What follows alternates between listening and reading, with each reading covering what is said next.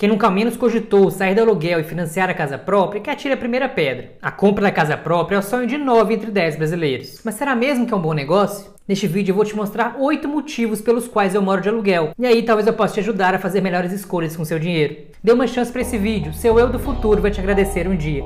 Vai por mim. Ah, e a quarta dica é melhor.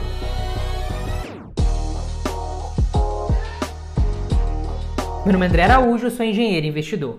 A ideia de financiar a casa própria é muito difundida entre os brasileiros, de forma que é o caminho mais natural que as pessoas utilizam para comprar o seu imóvel. Porém, é importante ficar bastante atento antes de comprometer o seu dinheiro com esse negócio, de forma que o sonho da casa própria não se torne um pesadelo financeiro. A compra da casa própria é um marco na vida de qualquer pessoa. O estereótipo da família brasileira feliz envolve o casamento, filhos, empregos estáveis e a casa própria. Esse sonho de comprar um imóvel está tão enraizado na sociedade que nem paramos para pensar se aquele imóvel realmente é aquilo que precisamos e ou queremos. O que acontece é que muitas vezes esse sonho nem é seu. É simplesmente um sonho que a sociedade te diz que você deveria ter. Assim, você o busca para dar satisfação a essa pressão social. Quem nunca ficou impressionado quando um sobrinho ou quando um primo anuncia no jantar de família que vai financiar a casa própria? Nossa, parabéns, isso mesmo. É o que todos dizem. E entre si ainda comentam. Nossa, como fulano é inteligente, né? Financiar a casa própria é uma ótima escolha. Ou ainda dizem assim. Gastar com aluguel é jogar dinheiro fora. Financiamento pelo menos tá pagando algo que é seu. Bom, existem casos e casos, mas o que temos que ter em mente é que nossas decisões financeiras precisam estar baseadas na racionalidade.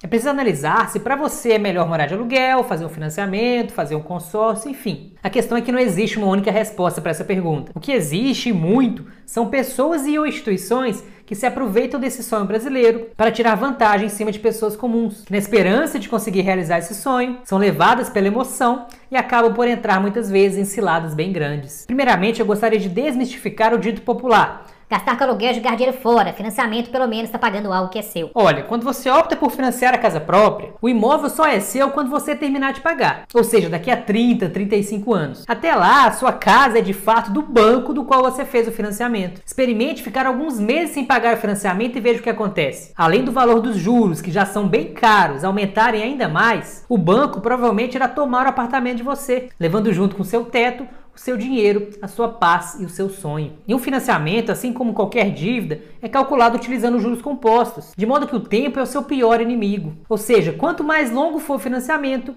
mais caro ele vai ser, mais juros você vai pagar. Assim, se você já tem um financiamento, vale a pena analisar em qual sistema ele se encontra, se é o Sacre, o Saque ou o Price e entender o seu mecanismo de cobrança de juros. Isso provavelmente fará uma diferença enorme no valor economizado no pagamento de juros ao longo dos anos. Inclusive, se você já tem o financiamento, recomendo fortemente que assista esse vídeo aqui que eu vou deixar no card, onde eu te mostro como economizar um caminhão de dinheiro e quitar o seu financiamento 10 vezes mais rápido. Comprar um imóvel, na minha opinião, é uma das três decisões financeiras mais importantes que você toma ao longo da vida. Juntamente com casamento e abertura do negócio próprio, são decisões que podem comprometer fortemente a sua estrutura financeira. Assim, temos que pensar muito bem antes de tomar essa decisão. Eu não quero nem vou entrar aqui no aspecto psicológico da coisa Afinal, eu não teria argumentos aqui para refutar qualquer decisão baseada na emoção. Vamos analisar aqui de maneira racional, ok? O primeiro motivo pelo qual eu não compro imóvel são os custos. É o fato da compra da casa própria sempre representar uma quantia grande de dinheiro, que geralmente a pessoa não possui de imediato, ou seja, compra através de um financiamento. E financiamento em si é muito ruim, principalmente quando são longos, fazendo que você pague ao longo aí dos 30, 35 anos de financiamento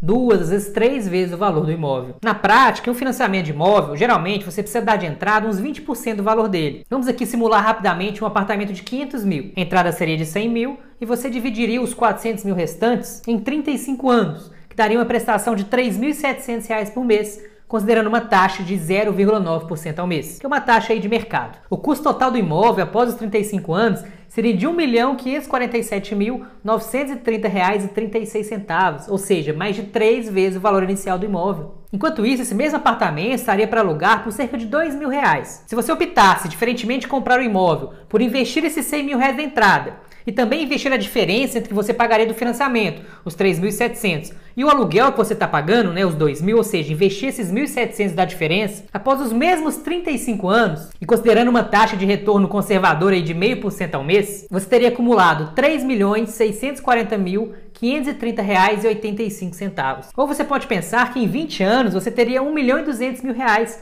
e poderia comprar um apartamento muito melhor, mais novo e 15 anos antes do que você teria com o financiamento. Claro que eu não estou considerando aqui a inflação, o que faria com que essa diferença fosse menos absurda. Porém, de todo modo, é fácil perceber que ter os juros compostos a seu favor é muito mais interessante do que ter eles contra você, não é verdade? Já o segundo motivo é a concentração excessiva em um único imóvel, ou em outras palavras, a não diversificação. Os imóveis, pelo menos nas grandes e médias cidades, eles custam muito dinheiro. Ou seja, por mais que você tenha uma condição financeira boa, o imóvel irá representar um percentual muito grande do seu patrimônio. Uma concentração excessiva em um único imóvel em um único setor, o que não me deixa confortável. Mesmo que seja um imóvel para renda, ainda assim você pode ter diversos problemas com a manutenção desse imóvel, com inquilinos, com mudança de vizinhança, enfim. E se for para morar, mesmo que seja o apartamento dos seus sonhos, você pode acabar por ter, sei lá, um vizinho inconveniente que vai tornar a sua vida um estresse. Afinal, por você estar pagando aquele imóvel, você terá mais resistência à mudança, né? Em outras palavras, você se sentirá preso naquele imóvel. O terceiro motivo é a segurança. Muito se diz que financiar a casa própria traz segurança, uma vez que no futuro será um bem para a família. Porém, tem que se levar em conta que comprometer o orçamento familiar com financiamento pode fazer com que na fase de pagamento dessa casa própria, a qualidade de vida da família seja bastante afetada, pois será que se comprometer com uma dívida por 30, 35 anos. E aí qualquer imprevisto, como a perda ou a diminuição da renda familiar,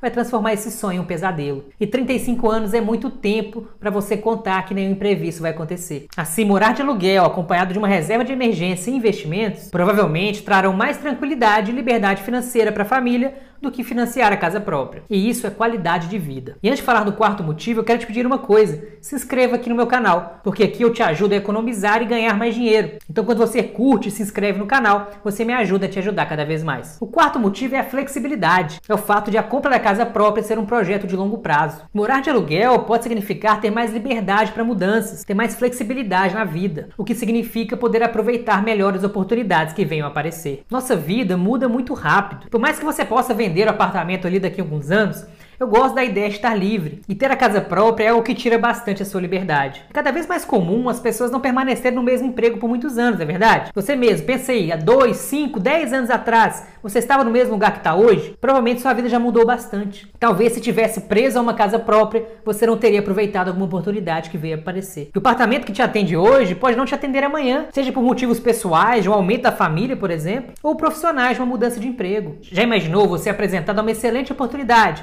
mas que fica do outro lado da cidade, ou até mesmo em outra cidade, com certeza será muito mais difícil aceitar caso você esteja pagando seu apartamento próprio. Ou caso aceite, ela sacrificará a sua qualidade de vida, tendo que atravessar toda a cidade todos os dias simplesmente para manter o sonho da casa própria. Seria muito melhor ter a opção de mudar para mais próximo do trabalho, aumentando muito mais algo que eu prezo bastante, que é a qualidade de vida. E morar de aluguel permite exatamente isso. O quinto motivo é a inércia, que na física significa a tendência de um corpo a permanecer no estado inicial. Ou seja, algumas pessoas estão mal acostumadas com dívidas. Elas veem boletos e dívidas como algo natural, inerente à vida delas. Essas pessoas simplesmente não conseguem poupar. Dizem que só conseguem as coisas quando tem aquela pressão do boleto ou de um financiamento. E que se não fizesse essa dívida, não conseguiria poupar e conseguir aquele bem. Você conhece alguém assim? Bom, eu acredito que não seja o seu caso. Mas para essas pessoas eu recomendo fortemente que mude essa mentalidade. Se quiser ter uma vida mais tranquila do ponto de vista financeiro. Seja você a pressão do boleto. Ou peça um familiar próximo que exerça esse papel, de modo que se comprometa a poupar todos os os meses. Se pague primeiro. Reserve parte do seu rendimento mensal para a pessoa mais importante da sua vida, você mesmo, antes mesmo de pagar as contas. Você verá que essa atitude fará uma enorme diferença na sua vida financeira. Te permitirá ter muito mais coisas e experiências do que teria ao se comprometer constantemente com dívidas. O sexto motivo é a pressão da sociedade. Nós, seres humanos, temos a necessidade de aprovação social. Ou seja, gostamos que as pessoas valorizem as nossas atitudes e as nossas conquistas. E não gostamos quando as criticam. Assim como a sociedade tem raízes culturais muito equivocadas no que tange a relação com o dinheiro, afinal não temos e nunca tivemos educação financeira, é muito provável que você seja elogiado ao tomar decisões financeiramente ruins. Ao mesmo tempo, é provável que você seja criticado ao ir contra o senso comum e cuidar melhor do seu dinheiro. Portanto, pare de se preocupar com o que os outros dizem. Analise a sua situação com calma e decida o que é melhor para você, sempre com inteligência e planejamento. O sétimo motivo que eu prefiro morar de aluguel é a baixa liquidez dos imóveis. Por mais barato ou bem localizado que seja, Vender um imóvel nunca é a tarefa mais fácil, ou pelo menos não é a tarefa mais rápida. Em caso de necessidade, você não vai conseguir vender esse imóvel de uma hora para outra. Esse processo pode demorar tranquilamente vários meses ou anos. Daí, mesmo imóveis mais baratos e, portanto, um pouco mais líquidos, ainda são muito menos líquidos do que qualquer aplicação financeira, mesmo dentro do mercado imobiliário. E a liquidez é algo que eu prezo nos meus investimentos. E o oitavo e último motivo pelo qual eu não financio a casa própria é que eu acredito ser muito mais inteligente usar o dinheiro para investir. Acho muito mais viável utilizar a diferença entre o aluguel e financiamento e investir esse dinheiro, de forma que ao longo do tempo você tenha um capital muito maior e ao longo do caminho você more tão bem ou até melhor do que moraria na sua casa própria. Se quiser se expor ao mercado imobiliário, existem as opções dos fundos de investimento imobiliário, os FIIs, que permite que você invista em diversos imóveis ao mesmo tempo por um valor muito baixo e com muito mais liquidez, recebendo aluguéis mensais e sem ter aquela dor de cabeça com o inquilino. Eu penso que no fundo a ideia de ter a casa própria, de ter o apartamento próprio é cultural. É algo que veio dos nossos pais e antes deles dos nossos avós, porque na época deles realmente era uma ótima opção de investimento, talvez a única. Além do que com a explosão populacional do século passado, investir em imóveis de fato foi um ótimo negócio. E hoje em dia a situação é completamente diferente. E por mais que você possa me dar exemplos aí de pessoas que ganham dinheiro com imóveis, e eu sei que existem essas pessoas, penso que existem melhores opções de se investir no mercado imobiliário,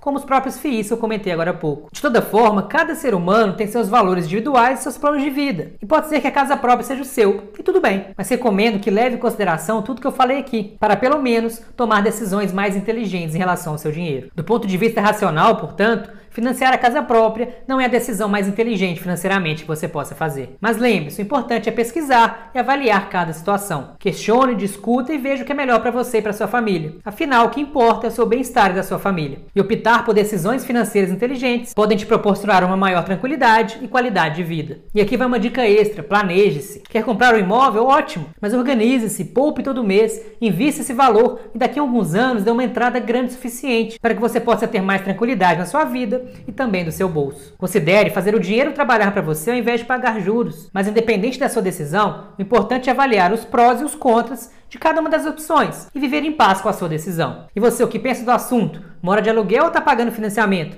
Me conta aqui embaixo ó, nos comentários. E se esse vídeo fez sentido para você, não deixe de curtir e se inscrever no canal. grande abraço e até a próxima.